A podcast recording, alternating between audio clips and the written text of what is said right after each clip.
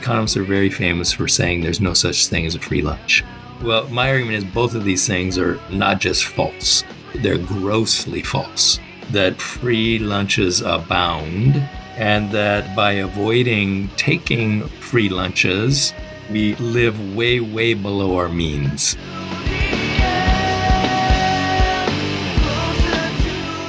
The US government doesn't spend by issuing currency anymore. It spends by having the Fed credit bank reserves.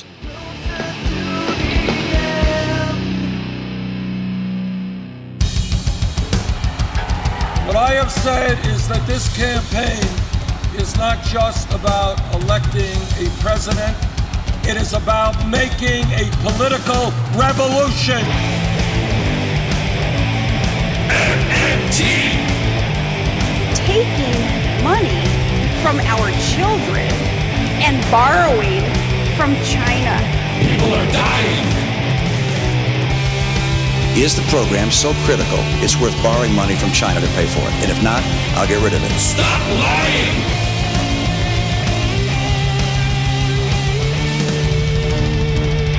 I want the truth.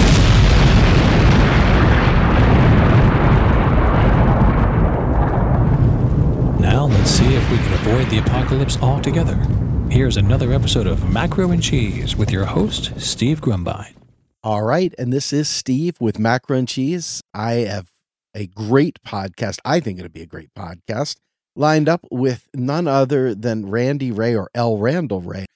And Randy is a expert on MMT. He's a professor of economics at Bard College and a senior scholar at the Levy Economics Institute, author of many books, and the guy who wrote probably the most important one, which was the primer to modern money, which you could have found in blog posts on new economic perspectives.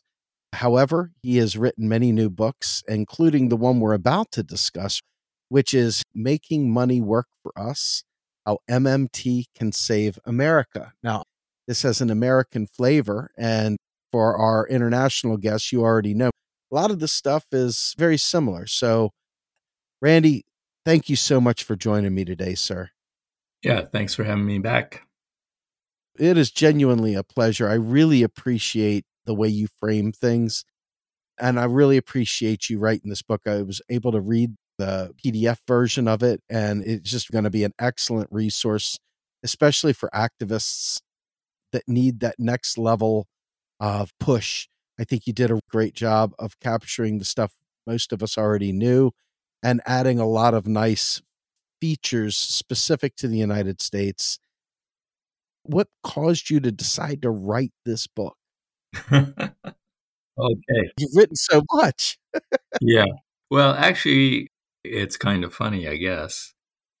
There was a period back when the New Economic Perspectives blog was very active. I was writing a lot on there. And Stephanie Kelton and I had been reading George Lakoff on framing. And so I wrote a short series of blogs on framing. And then one of the money networks, you probably remember which one, I don't, put those together into a very small PDF book. So I had that kicking around. And then one of my former students from Levy, Heske Dornan, happens to be a very good artist. And so we started out with a cartoon book. And I used parts of that, but then I expanded it to go through all the main issues that you need to really understand what MMT is about. And we put that together and sent it on to Polity Press.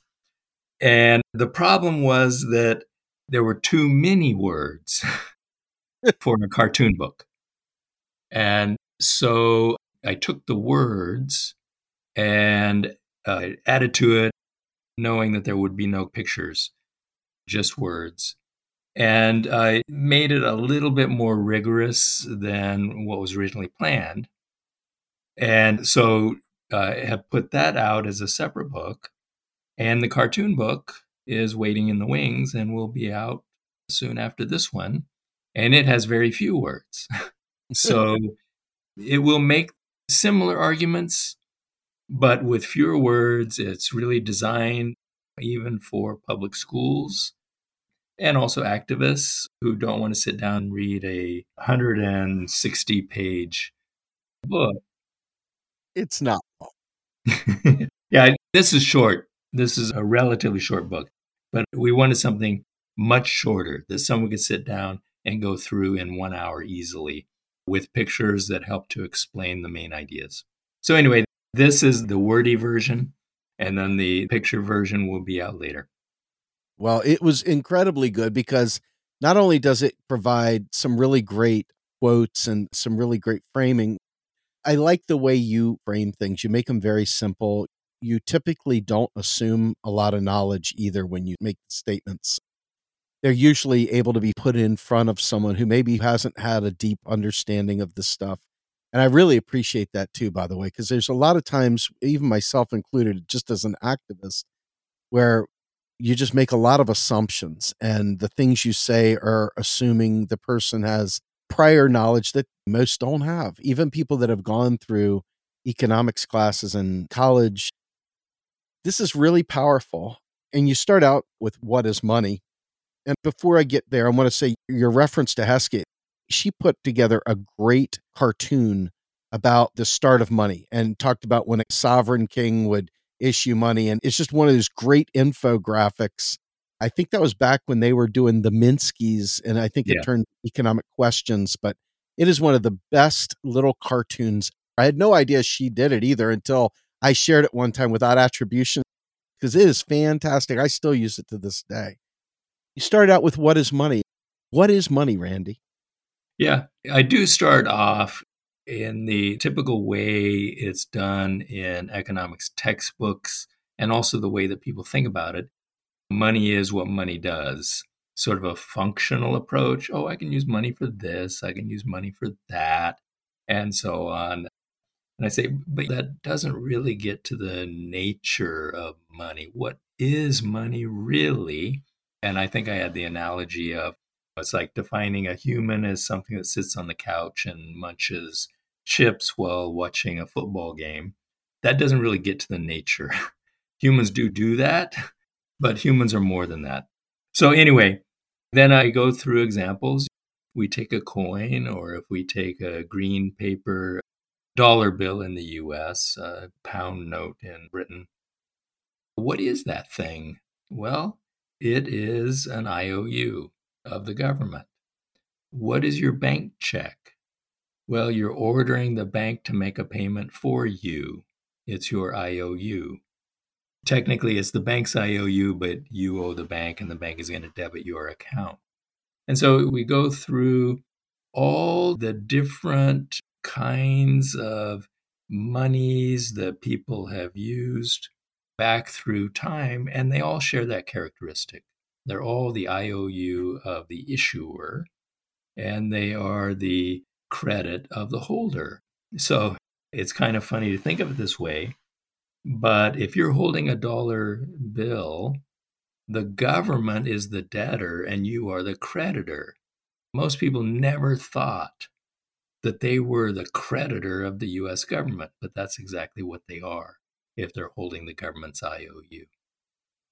No kidding. We didn't get to ask them for their credit worthiness, did we? It didn't much matter. We took their credit anyway. Yes. And then we go through why is it that we will accept it without any reservation at all? There might be some crazy people who wouldn't take a dollar bill, but you don't find those people very often. So, why is it that they will do that? And what is it that makes you want to hold that? And so, go through the typical MMT point is taxes drive money. And then we can generalize that too. You will accept a bank IOU, that is bank money, because you know that the bank will accept it from you in payment to the bank. So you can repay your bank loan by using bank money. And I use Eric Tymoigne's great example of pizza coupons to get even further. Now, no one would want to call a coupon for a free pizza money, but it is an IOU. It's the IOU of the pizza joint. You can present that and receive a pizza back. So, what does the pizza joint owe you? A pizza if you hold the coupon. And then we go through when you return an IOU to the issuer, whether that's a dollar bill returned to the US government or a bank IOU returned to the bank or a pizza coupon returned to Joe's Pizza, what do they do with it? Obviously, they throw it away, they burn it, they tear it up, they shred it. Because when your IOU is returned to you, we call that redemption, and you are no longer in debt. Joe's Pizza no longer owes you a pizza once you have submitted that coupon and they have given you a pizza in return. It's funny. I used to run Sbarro's, the Italian eatery. and we had all these little coupons that they would give us to hand out.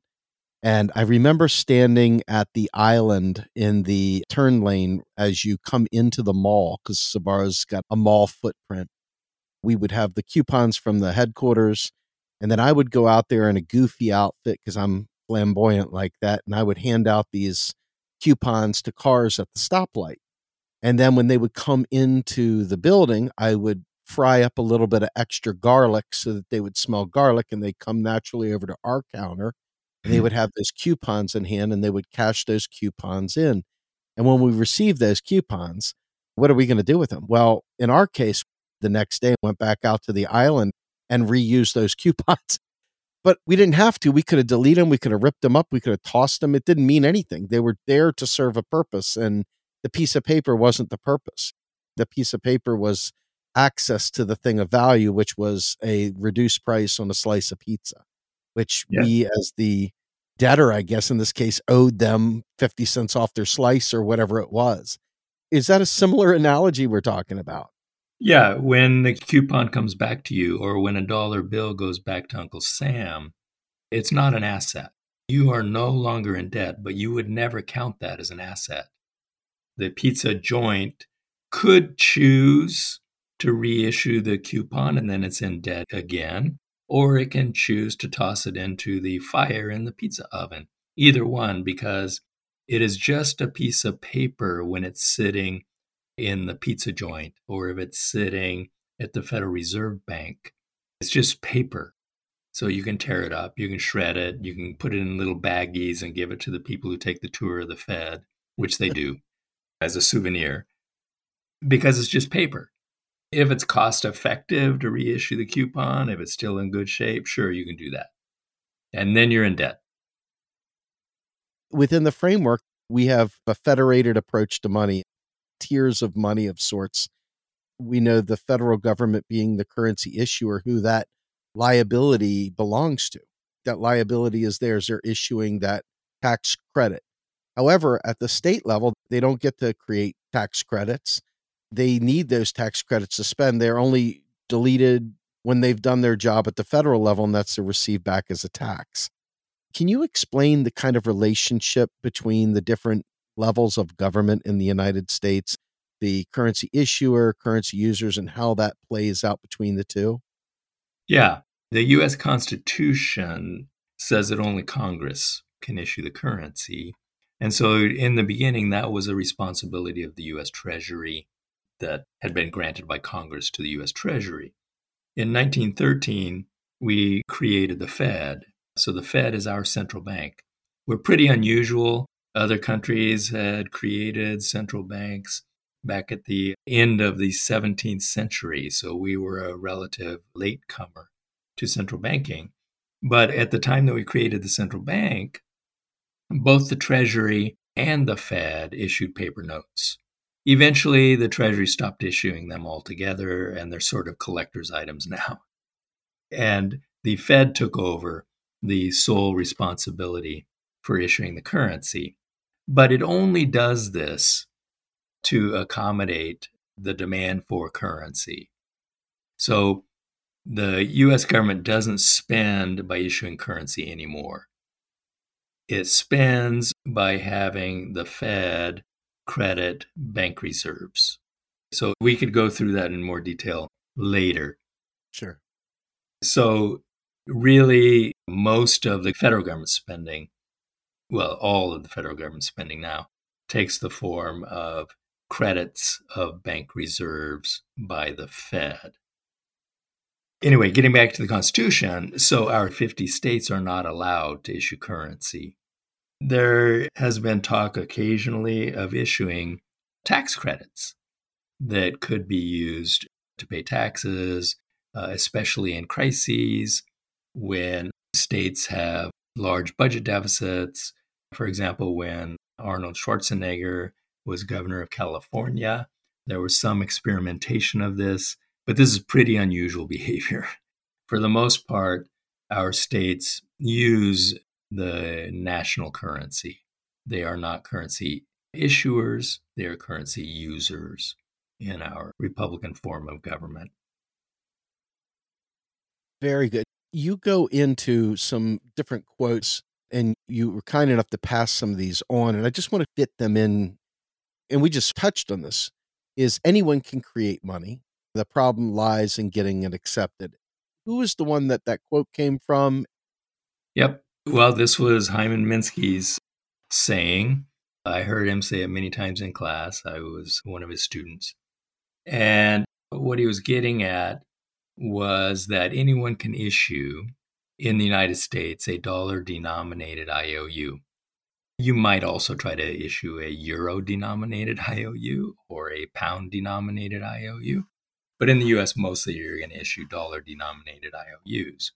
The problem is to get someone to accept it. So I can write IOU $5. And if you will accept it, I have created a monetary IOU. In the book, I go through these examples and talk about what is it that will make your IOUs more acceptable. But then I conclude probably we wouldn't want to call Steve's IOU money. Right. We would want to call it a money denominated IOU. It's going to have a pretty narrow range of circulation among your friends and your family. Whereas a bank IOU, I think we want to call that money. That one is going to have very wide circulation for a couple of reasons. One is that Uncle Sam stands behind the bank's IOUs with FDIC insurance. If the bank defaulted and for some reason refused to accept its own IOU back, Uncle Sam will make sure you get paid in some other form of money. We also have the Fed that guarantees the liquidity of bank IOUs, which means how fast can you get cash if you decide you don't want to hold the bank's IOU. And with a bank, you can basically just go to the ATM machine and get cash out. And then finally, another reason why bank IOUs are widely accepted is because so many of us owe banks.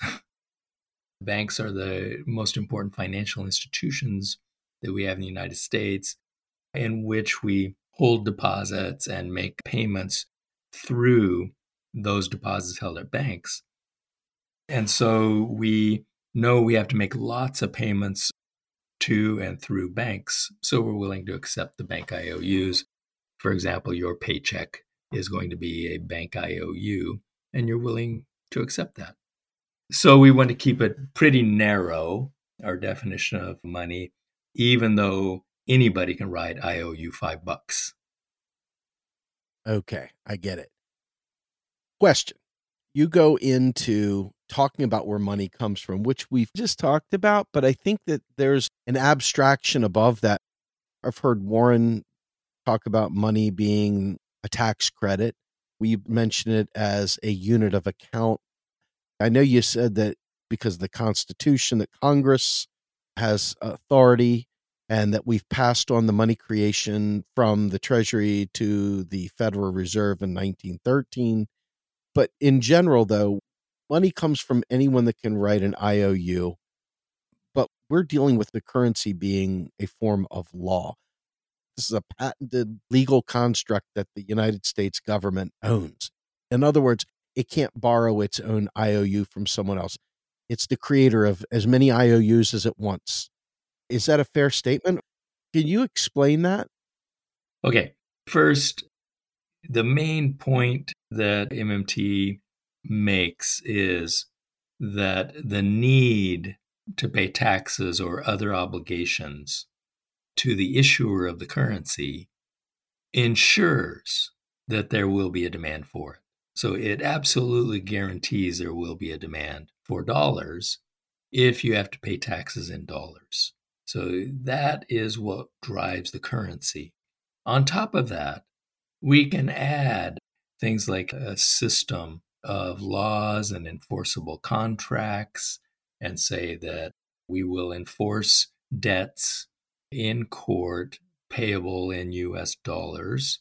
That will also add an additional demand for dollars. We often call this the fiat money promise. And it says right on the dollar bill, this is good for payment of all debts, public and private. So that's the legal fiat nature of money. But not all currencies have had that. And we know that it's not always in force. It's difficult to enforce payment in dollars. You can try to buy drinks on the airplane with a $5 bill, and they'll say, no, we don't accept that here. so, Knapp, who's sort of the father of the state money approach, said that fiat money is just a pious hope. but taxes are a different matter altogether. That's more than a hope. Payment of taxes in dollars is enforceable. About the borrowing your own IOU, this would be a nonsensical operation. Yes. The accounting makes no sense. I write some IOUs. I owe you five bucks, and I owe you four bucks, and I owe you three bucks. And then I say, I really need to borrow. I better try to borrow my IOUs from the people I have already written IOUs to. That would be a senseless operation. If you want to go further into debt, you just write another IOU. It would make no sense for the federal government to borrow its IOUs back in order to spend more. It just issues more IOUs. Okay, so you go into chapter three and you talk about can we have too much money? No. And I would suggest going back to the very first MMT conference in 2017, Steve Larchuk talked about a money famine. So we know that we can have not enough money. Mm-hmm. You're asking the question can we have too much money? And you have the sound money gold bugs talking about the Cantillon effect. Can we have too much money? Yes, we surely can. Usually, our problem is that there's too much bank money. And the usual consequence is a financial crisis. So, what has happened is that banks have financed too much speculative activity that goes bad. And so, the result of too much private bank money is usually a financial crisis. I could conceive of banks financing too much real activity that is actually trying to produce too much stuff, trying to purchase too much stuff. So the banks are making loans to finance spending and production. And we get beyond the capacity of our economy to produce real output to meet those demands. I could conceive that that could possibly happen. I think it's extremely rare. Usually they're not financing enough of the real activity. Their problem is they finance too much financial speculation. And then that leads to some kind of a financial bust. So that's the usual consequence of banks creating too much. Could the government create too much? Yes, it can. If the government starts spending too much, especially if it's not targeted spending, and especially if it is not spending on a fixed price, which I'll come back to in just a second, so that it's willing to pay whatever the price that is necessary to buy all that it wants, it could cause prices to rise, and we would call that inflation. So, in other words, the problem of too much government money creation to finance government spending is more likely to be inflation rather than financial instability. Now, what's this fixed price, floating price idea? Let's use the job guarantee, which is a favorite policy proposal of MMT. Let's say that the government says we're going to pay $15 an hour and we will hire anybody who is willing to work at $15 an hour. That's a fixed price. It's very difficult to see that that could ever lead to too much spending by the government because only the unemployed are going to show up, people who are willing to work for $15 an hour. And once you've exhausted that supply of people willing to take jobs, you don't spend anymore. So, spending on a fixed price policy is not going to be inflationary. If, however, you said, we're going to hire 25 million people and we don't care what wage we have to pay, we're going to reach that bar, that could be inflationary. Unless you happen to have 25 million people who are willing to work at the existing going wage, you're probably going to cause some wage inflation, which could lead to some price inflation. So it makes a difference what sort of a price scheme the government adopts, and also what the government is trying to buy. Let's say we're going to do the Green New Deal and we want to transition to solar energy. And the government says, we will spare no cost. We're going to completely convert to solar energy within the next year and a half. You could see how that could probably lead to some inflation of the prices of various things that go into producing solar panels because we have resource constraints. So it also depends on what you are buying.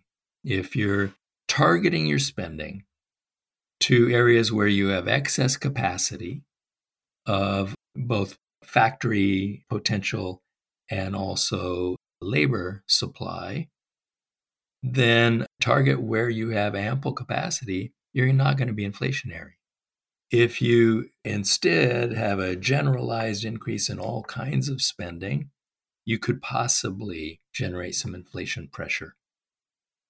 This is probably the most challenging aspect that I think MMT is hitting in public spaces is this concept of printing money. There's too much money chasing too few goods. Mosler would tell us that that's completely wrong. Is it really a matter of the quantity of money or the amount of spending on specific things that are exceeding the real resources underlying its purpose. In other words, it's not about money and the economy, it's driving inflation. Is that really the issue, or is it the actual number of dollars in circulation that has any bearing whatsoever on inflation? Yeah, money cannot cause inflation. right. I can state that unequivocally. I give an example in the book. So the government prints up a gazillion dollars, puts it on a spaceship, and sends it to Mars. No inflation. So the creation of the money doesn't cause any inflation. Then Musk flies to Mars, brings the gazillion back, and starts spending like a whirling dervish. Inflation. So you blame inflation on spending, not on money. Spending can cause inflation when we had the first round of COVID relief checks sent out, there was no inflation. Why? Because people were very scared of the future. We had lockdown, you couldn't go out to restaurants and so on. And so what people did was they paid down bills. A lot of those were overdue bills because people had lost their wages. And then they saved the rest. There was no inflation. The second round COVID went on a lot longer than anyone thought that it would. We had supply chain problems all over the world. We had large parts of China in complete lockdown, and we rely a lot on consumer goods from China. And people felt more comfortable about spending the second round of checks. And given all the supply constraints, these sellers were able to raise the price. And so we got some inflation. The problem was not the money, because when people received the first round of checks, which was approximately the same amount, it caused no inflation. The second one did result in some inflation. Now, I want to emphasize this was not a demand side problem, it was a supply side problem with a huge collapse on the supply side. When people started spending, in some cases, and there was a lot of price gouging, markups and profits reached record levels as sellers took advantage of the recovery of demand that was boosted by the checks. So, spending can cause inflation, money cannot. When we're talking to a politician, media outlet, the frequent statement is simply they printed money, therefore we have inflation. We can pretty much put that one to bed right now. The issue comes down to that we spent past the productive capacity in a given area, and now we have a combination of gouging and simply supply side shortages. Because people are bidding for those scarce resources, the price goes up. It's not an issue of the money per se, it's an issue of a scarcity of real resource. Yeah, MMT prefers targeted spending. I don't think any MMT proponents were out there telling Presidents Trump and Biden, you ought to mail checks to everybody whether they need the money or not. It was a bad idea. Targeted spending would have been much better.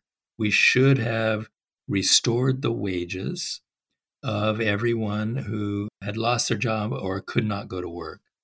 That would have made more sense. We could have put people to work helping us to fight the pandemic. There was a lot that people could have done that would have been useful. And by targeting the spending, it would have been much easier to match the resources that we have with the amount that we are spending. If you just mail out checks to everyone, you don't have control over that. The question that most folks have at this time the unrivaled monopoly power of the establishment with the media, they have a narrative. And penetrating that requires far more resources than we have here. And I think that even with all the noble efforts of activists and academics that have been exposed and now radicalized to some extent with this knowledge, it's a real challenge because everywhere you go, the wrong framing is being reinforced. I guess the next question is the national debt deficits, which I believe one of the quotes that you have in there is there's no such thing as deficit spending. Spending happens the exact same way, regardless, and that the deficit is recorded after. Can you explain that? And then we're going to roll into balanced budgets. Yeah. So everyone thinks that government faces a choice of spending tax revenue or borrowing from savers or printing up money. The safest is supposed to be spend the tax revenue because then the government is not going into debt and it's not going to cause inflation because you're giving up your income so that the government can spend. So we're not really adding much net spending to the economy. So that is supposed to be the safe, sustainable way to finance government spending. In a pinch, it might be okay for the government to borrow a bit. So you issue some debt, like in recessions or in a health pandemic that we went through. It might be okay to borrow temporarily.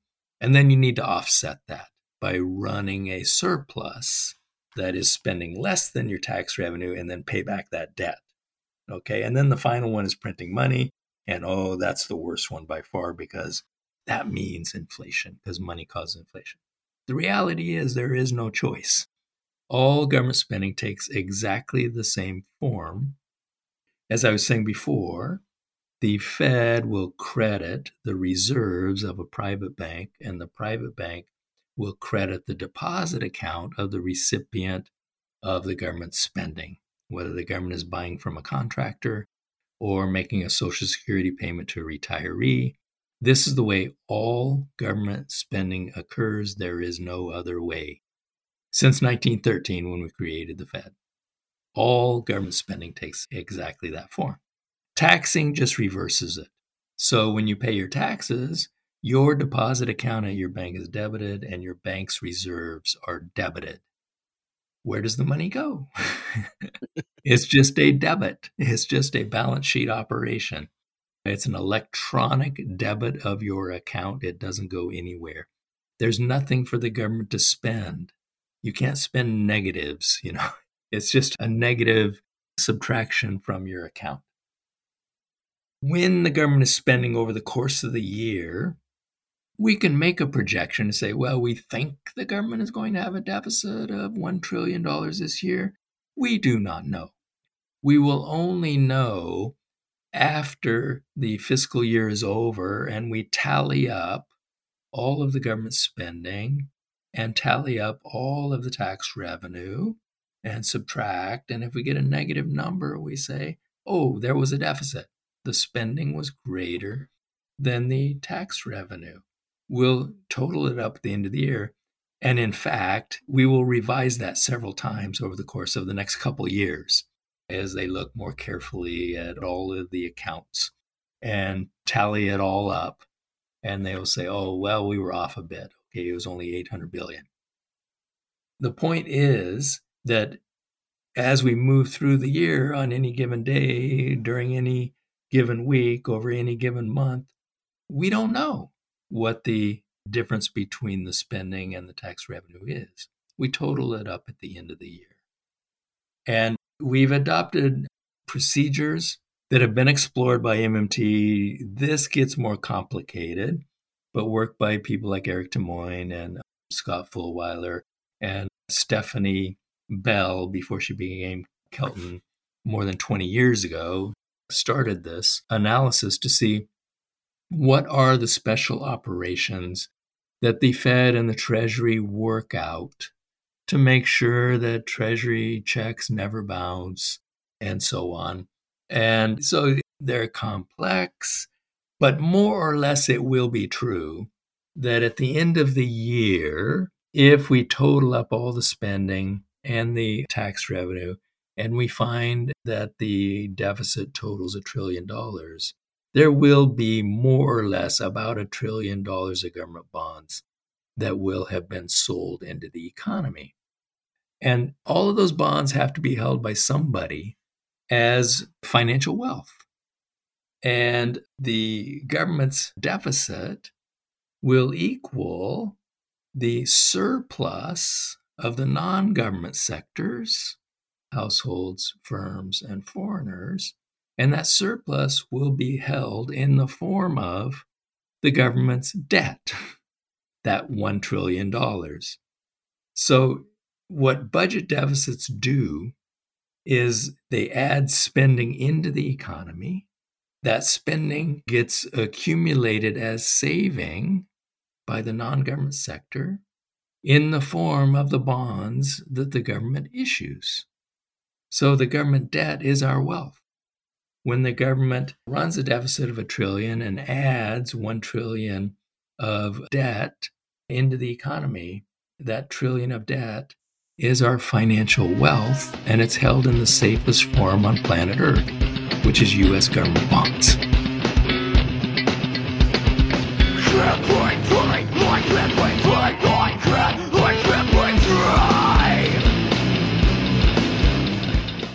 You are listening to Macro and Cheese, a podcast brought to you by Real Progressives, a nonprofit organization dedicated to teaching the masses about MMT or modern monetary theory. Please help our efforts and become a monthly donor at PayPal or Patreon. Like and follow our pages on Facebook and YouTube, and follow us on Periscope, Twitter, Twitch, Rokfin, and Instagram.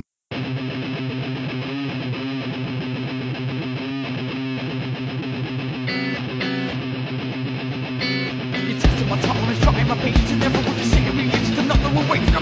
the lies tell me my tolerance trying my patience and I'm tired of the lies you tell me Lies you tell me One of the other key policy zero interest rate policy, ZIRP. The idea of not selling bonds anymore. I've listened to old recordings of you talking about how the issuance of bonds is a gold standard anachronism that doesn't do what it once did. It doesn't serve the purpose, and that a sovereign currency issuing nation on a fiat currency no longer needs to. I think Beardsley Ruml in 46 said we're removed from the markets now, the control of the markets, basically. The bond vigilantes have no power over us anymore, is what I read that to say. And yet they do. Whether it be just because we accept them to have that power or not is another story. But talk to me about that. What is ZIRP? Why does it matter? And what would that do to the framework you just laid out? Okay. If we go back before the global financial crisis, the Fed was actually prohibited from paying interest on reserves. The Fed wanted to pay interest on reserves, and banks wanted the Fed to pay interest on reserves because when banks held reserves, they got no return on it.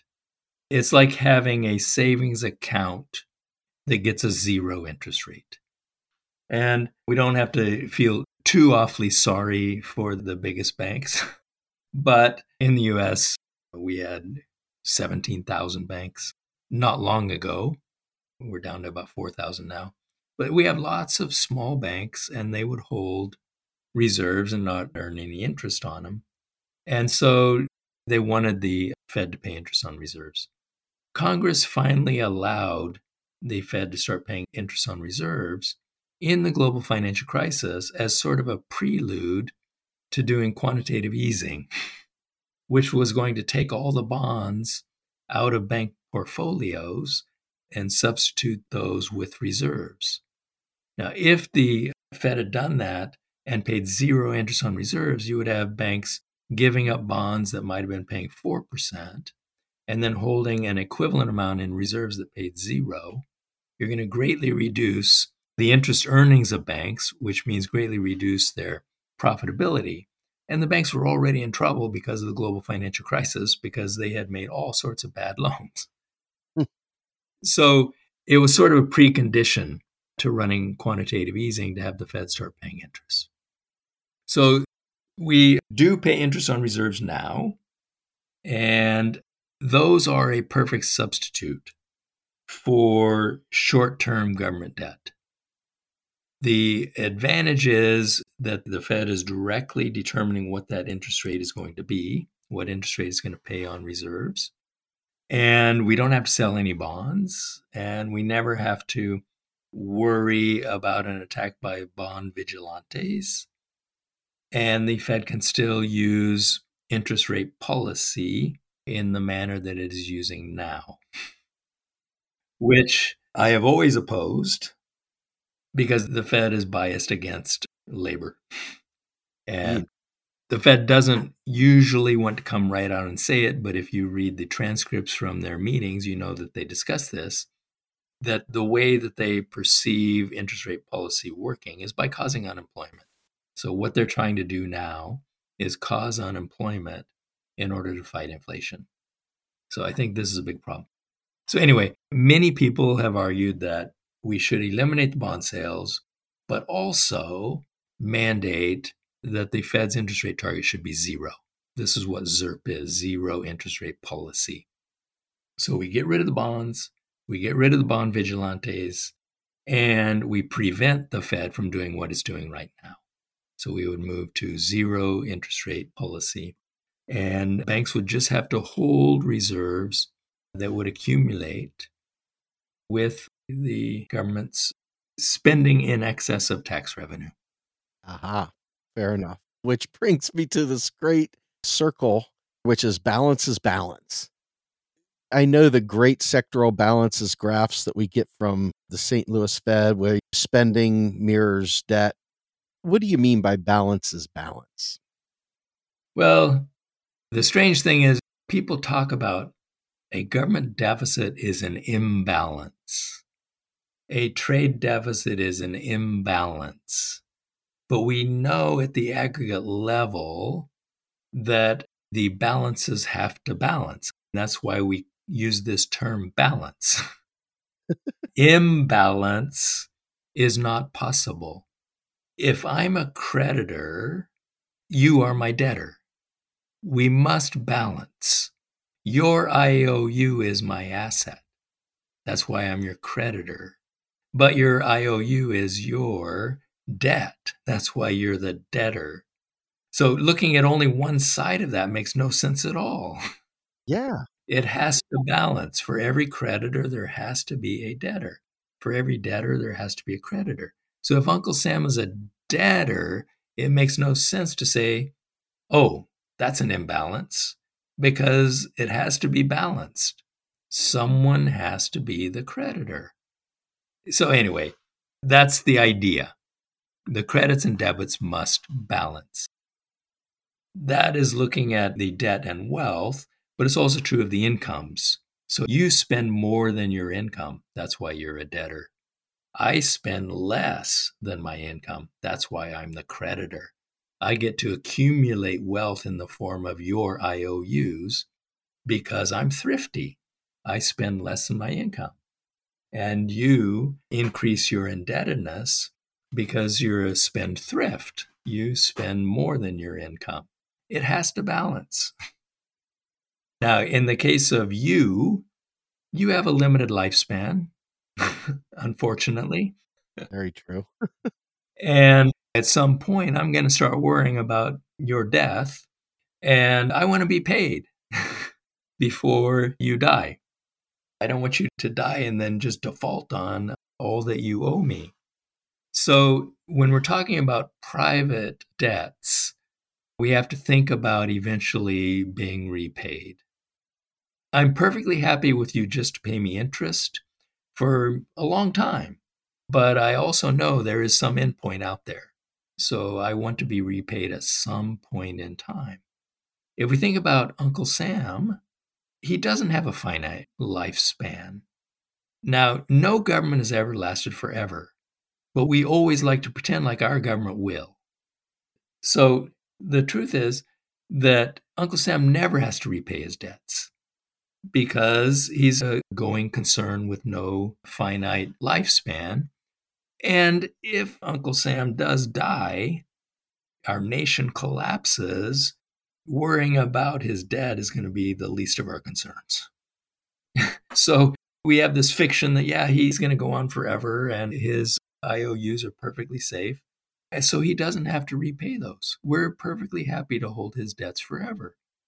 And in fact, Uncle Sam only repaid his debts one time in US history. That was 1837. That was President Andrew Jackson. And we went into our first Great Depression that year when Uncle Sam did repay all of his debts. And he never did it again. We've had very short periods of time where Uncle Sam repaid a small part of his debts. And those were always followed by depressions too, except for Clinton's short period of time where Uncle Sam repaid some of the debt and then we went into the global financial crisis. So there's a very interesting correlation there. It's not good for us when Uncle Sam repays his debt. We hope he learned his lesson and will never try again because we don't want another Great Depression or a global financial crisis. And there's no reason why he should. So we can continue with Uncle Sam, always increasing the outstanding quantity of debt, which means we are always increasing our outstanding financial wealth which is claims on Uncle Sam. And this can go on forever. It's perfectly sustainable. Amazing. And I guess that brings me to a question you brought up, even though I don't know it's related, but I think it is. And that is the Federal Reserve acts at behest of Congress. But a lot of people will say that the Federal Reserve backstopped the financial corruption of the global financial crisis. And then people say it was quantitative easing that did it. What are we talking about when we say these sorts of things? They're said by lay people trying to make sense of a crazy world within the frame of balance is balance and understanding that Congress has the constitutional authority to create money. What is the Fed's role in this? What do they do with QE and why does that matter to us? Okay, so QE was a policy of buying massive quantities of bonds. A big part of that was buying government bonds. My argument would be that had virtually no impact whatsoever on the economy. It slightly reduced bank profitability. That's all that it did. It substituted interest earning reserves for interest earning government bonds.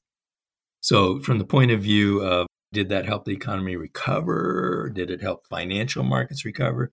The answer is no, not at all. It's a smokescreen. it's the Wizard of Oz with smoke and mirrors doing nothing at all. A large part of the Fed's purchases, though, were mortgage backed securities. And this was to try to restore the market in mortgage backed securities, which had collapsed because so many of those securities were of very questionable value and were worth zero because the mortgage loans were fraudulent on the part of the lenders, not on the part of the borrowers. They were fraudulent loans. They could never be repaid. And the underlying mortgages weren't worth anything. The homeowners defaulted on them. Now, we don't know exactly what kinds of mortgages the Fed bought. The Fed claimed that these were all government insured mortgages, so Fannie Mae, Freddie Mac, guaranteed mortgages, so that in a way, Uncle Sam was already on the hook because the mortgages are guaranteed, which means if the homeowner borrower doesn't repay, Uncle Sam has to pay. This could be true. I'm a bit doubtful, but we don't know the answer to that. So it is possible that part of QE may have played some kind of a bailout role. But if the Treasury was already on the hook, you could say, okay, so the Fed bailed it out rather than the Treasury bailing it out. Big deal. What was far more important, far more questionable, and lots of it actually illegal, is that the Fed lent and purchased assets through other facilities, not quantitative easing. There was a whole alphabet soup of special facilities that allowed the Fed to buy bad assets and to make loans to try to save insolvent, fraudulent financial institutions. We did a study at the Levy Institute, funded by the Ford Foundation. Andy Felkerson and Nicola Matthews did most of the work for me on this and found that the Fed spent and lent $29 trillion through this alphabet soup. This dwarfs all of QE, was far more directly involved in bailing out financial institutions. That's the real scandal. It's not the QE. It is the alphabet soup of stuff that they did. And if you want to read a more easier exposition of this, Matt Taibbi's work on the real housewives of Wall Street. he looks at one of these programs in which the Fed was making non recourse loans. That means if the bar couldn't make a payment, they didn't have to. So it's non recourse to the housewives of the CEOs of Wall Street banks to buy bad assets. And if the assets didn't turn around, don't worry, you don't have to repay the Fed. This sort of stuff is what they were doing. Lots of it was illegal. By some estimates, maybe 40% of all of that activity was actually illegal according to the Federal Reserve Act. The Fed's not allowed to do this sort of stuff. And they got away with it. Wow. So, this is, in essence, the thing that enabled and empowered groups like Countrywide and Bear Stearns to basically get away with the looting of people's properties during that time period. All the elite control fraud that guys like Bill Black brought out. Is that a fair statement? Yep. And of course, Bill Black was my colleague at UMKC, and he was very well known for exposing what had gone on in the saving and loan crisis. and wrote the book, The Best Way to Rob a Bank is to Own One. And he pointed out in the savings and loan crisis 1,000 top CEOs and so on, top management of the thrifts went to prison. And in the case of this fiasco, which is much, much bigger because the banks are much bigger than thrifts. We had banks that had assets of three to four trillion dollars individually. So they're much, much bigger. And the scale of their frauds was much, much bigger than what the thrifts had done.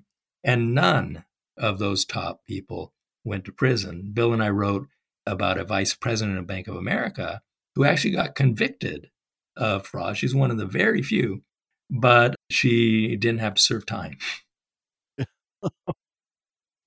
I know that was a little off script there, but Yeah. thank you, Randy, for that. I appreciate it. So the next chapter, which we've kind of talked about, is life is full of trade-offs.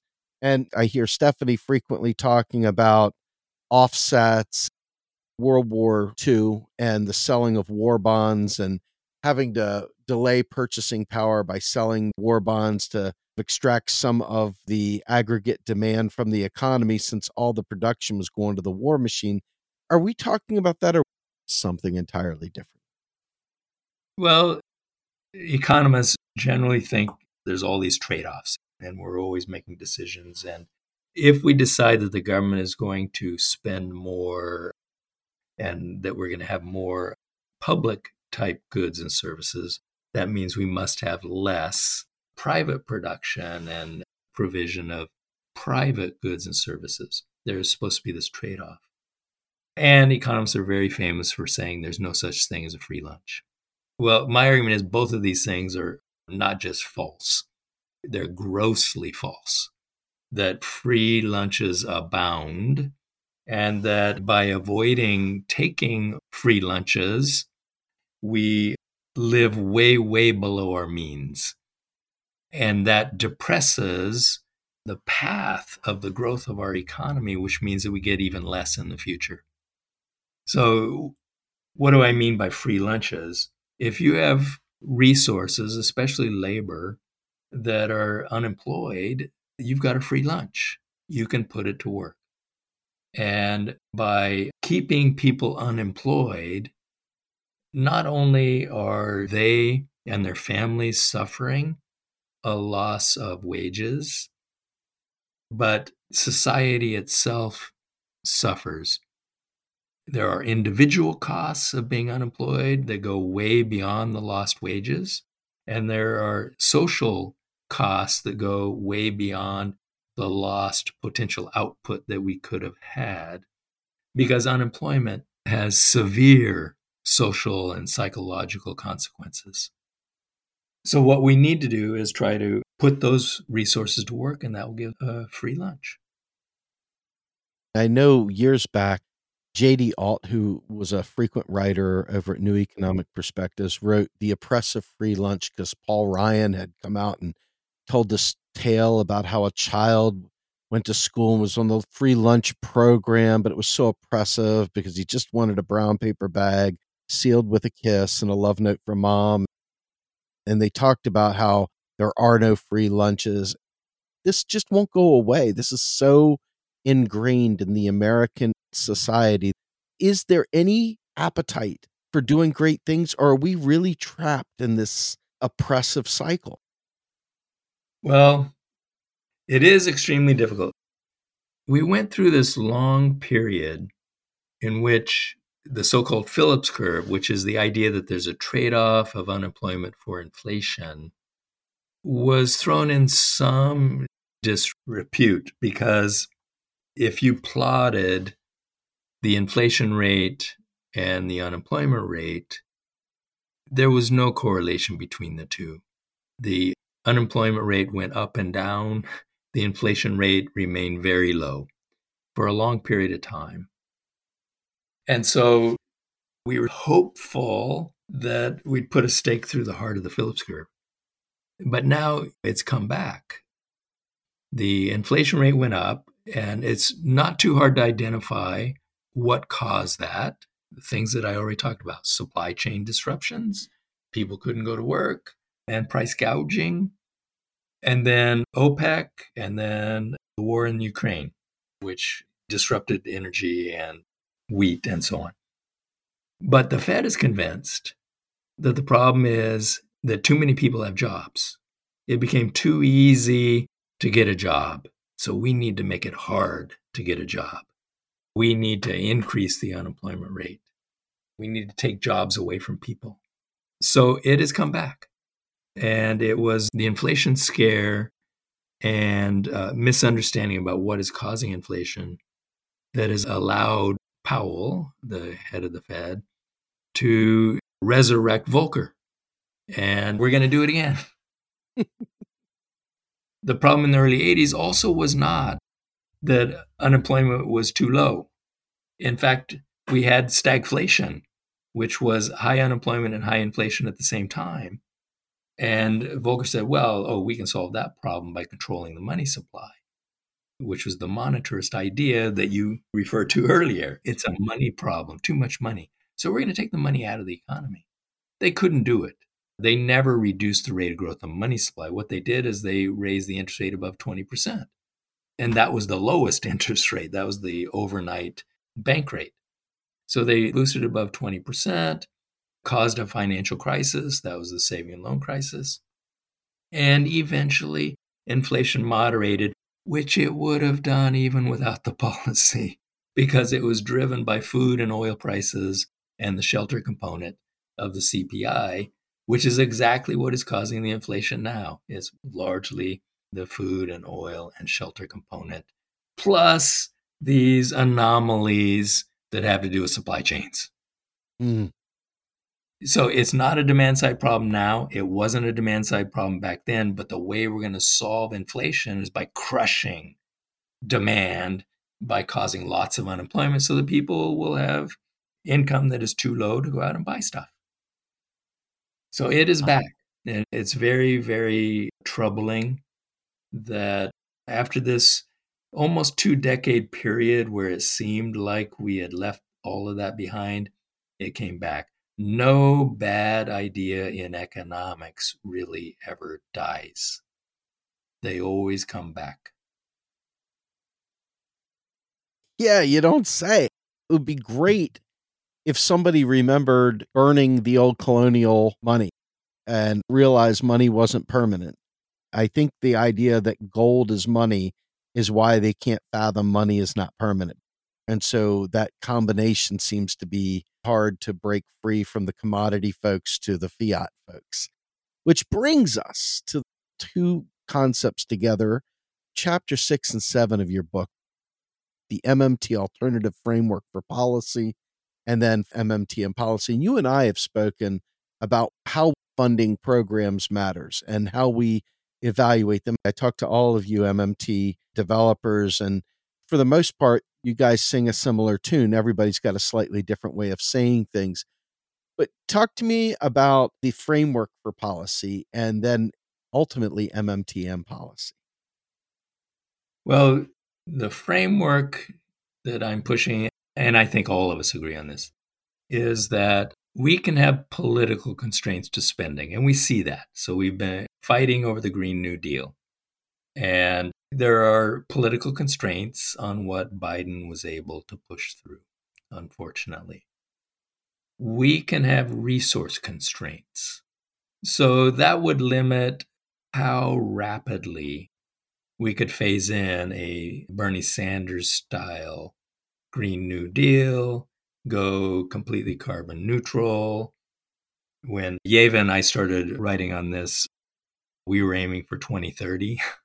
But unfortunately, we have wasted five years now because we had four years of Trump. And now 2030 is not going to be possible. Anyway, there would be resource constraints on how fast we can do this. We got to build a national electric grid and so on. It's going to take some resources to do that. We've got to get off fossil fuels. And then there are technical know how constraints. The scientists who are developing the technology that we will need for the Green New Deal seem to believe that it's actually technically feasible to go completely off fossil fuel and go to zero carbon. So if we phase it in slowly enough and we use the knowledge that we have, it looks like we can do it. So the MMT argument is that finance cannot be a constraint. If we have the know how, if we can solve the political problems, and we can find the resources, we can implement the Green New Deal. Finance can't possibly be a constraint because finance is keystrokes. It's just credits and debits, and you cannot run out of those. So we should be able to do this. Align the policymakers, hold the politicians' feet to the fire is really all we need to do to get it through. So that's the framework. Whatever is technically feasible is financially affordable, always. Speaking to regular people that I talk to on a daily basis, they have gotten to the point where they no longer believe that they have a say. And whenever they try to hold politicians accountable, there is a cast of well meaning tone police that say, What do you want, Trump? And it's always punching at activists who are trying to force Congress to serve us. There seems to be a power dynamic that folks inherently understand. And then when they hear the MMT story, they struggle because they're saying, well, this makes all the sense in the world. But when I marry it up with my ability to either vote for a candidate that I want or actually supporting a candidate with a policy that I want. And so they often will discount the information. We say the information is so important because it radicalizes us enough to understand that we've been denied basic services for a long time. And if ever there was an opportunity for people to rise up and force Congress to take action, it's now. I know that you're an economist. I know you're not a political strategist, but I do wonder as you're considering these things, what might your message be to folks that are trying to make these things happen?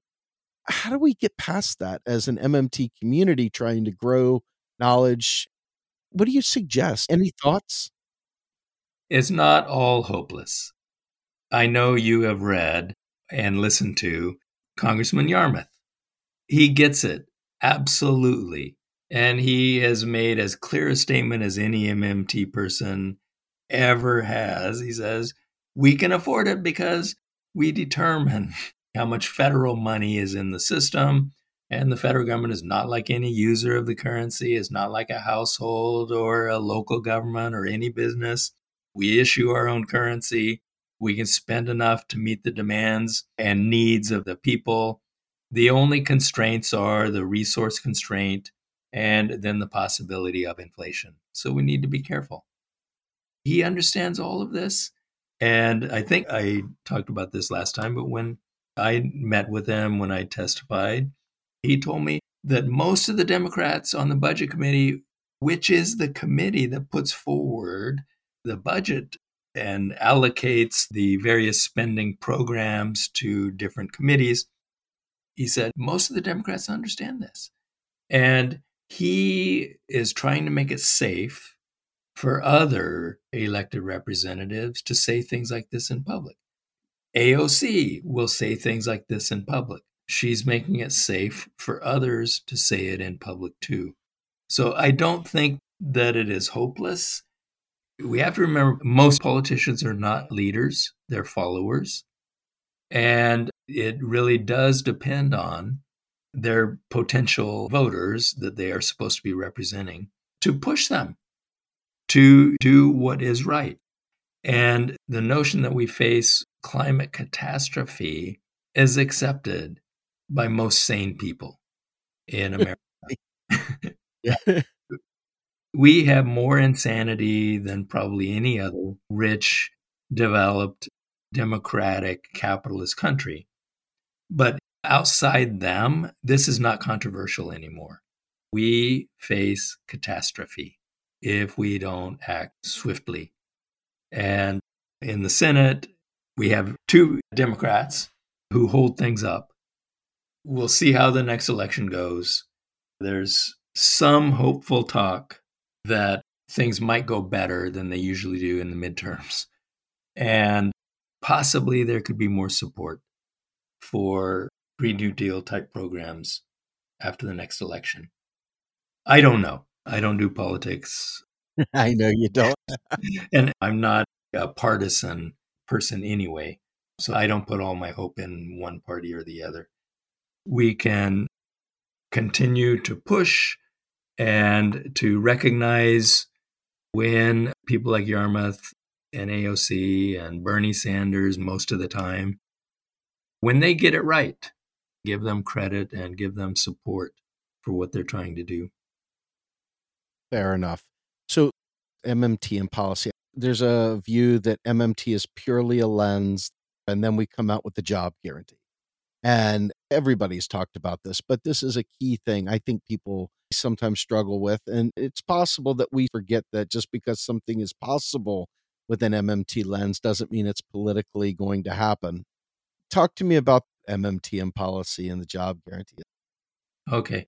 Well, the reason why we focus so much on saying that most of MMT is descriptive is because so many people in the media and some politicians who talk about MMT talk about it as if MMT is something you implement. And oh, let's try MMT in the health pandemic.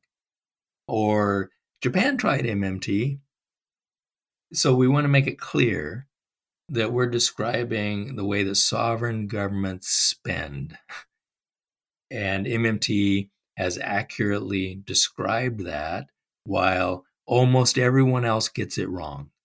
So we're trying to explain how governments actually spend and what monetary policy is actually about and the role played by central banks in financing government spending. So that's the descriptive part.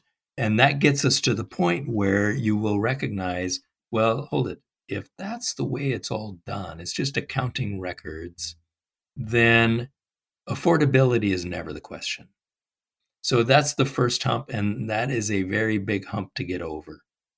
Once you understand how government actually spends, you realize government cannot run out of money. So there's not an affordability constraint. Then we move on to, well, okay, now given that, what should the government spend on? And our argument is that government ought to target its spending. Don't mail a check to everybody. Don't implement a basic income guarantee which is sort of like mailing a check to everybody. Let's focus on targeted spending and let's use a price rule because that will establish the value of the currency, the price the government is willing to pay. And what's the most important resource we have in the economy? It has to be human labor. That's our most important resource not just because we need the physical activity and the mental activity and the innovation and all of that of human beings. Most of our work now is with our brains, not with our hands, but also because it underlies our whole social system in providing incomes to support families. So we want to ensure that our most important resource is fully utilized up to how much work people want to do. So that leads us to the conclusion we need full employment. Well, how can we get full employment? It should not be controversial at all to say that it is not the business of private business to ensure we're at full employment. The business of private business is to make a profit. Now, we can put constraints on them and say, you also have to pay attention to what you're doing to the environment, and we have to respect human rights and all that stuff, of course. We can't just say profit maximization is your only goal, which was what Milton Friedman used to say. So we're going to put some constraints on you, but still, we're not going to say you ought to hire someone if it's going to reduce your profitability. Firms are only going to employ the number of workers they think they need to produce the amount of output they think they can sell at a profit. In other words, they only hire if they think it's going to lead to profit.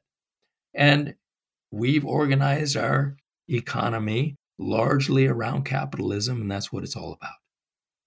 And this system only reaches near to full employment in major expansions. We may get close at the peak of a business cycle, a robust business cycle expansion. And then we fall away because it's always followed by a recession. So we spend most of our time far away from full employment. That's reality. I don't believe this is contestable. All you have to do is look at the data. This is the way things work. So, what do we do the rest of the time when we're not at a business cycle peak? It has to be the government. There is just no other way to maintain continuously over the course of a business cycle something that approximates full employment. It has to be the government. The government doesn't face an affordability constraint and it doesn't face a profit constraint. So it's the government's responsibility and it can always afford it.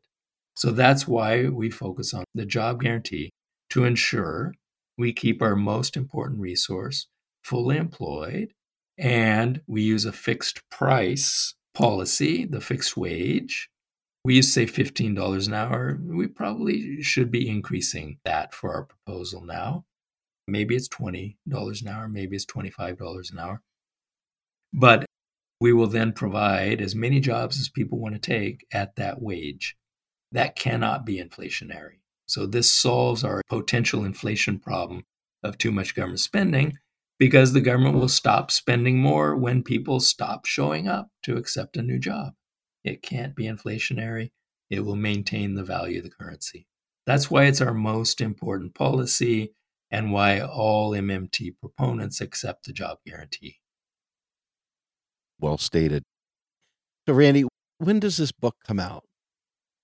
I guess someone told me October in the UK and November in the US. I sort of jumped the gun. I didn't realize that it wasn't out.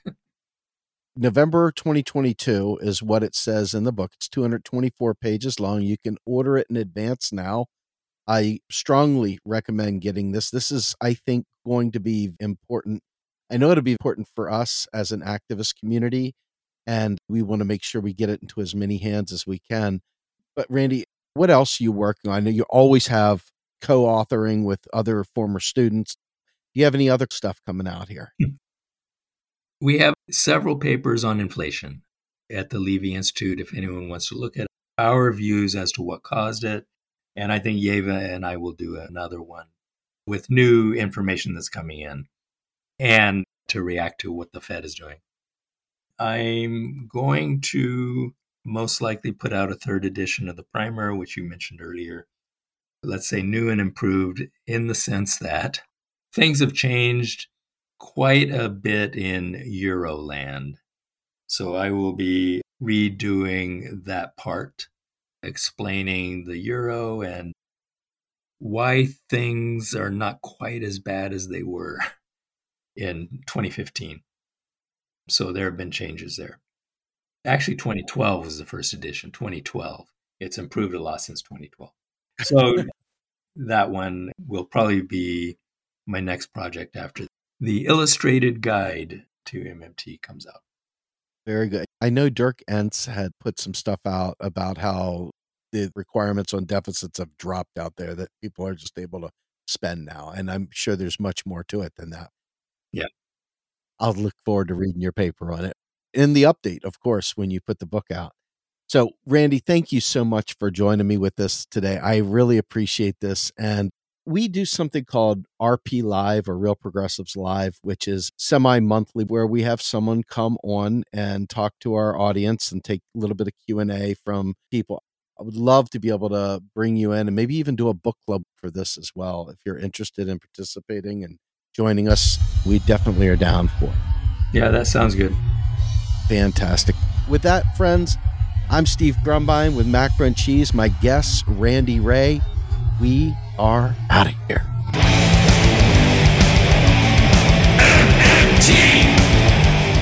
Macro and Cheese is produced by Andy Kennedy.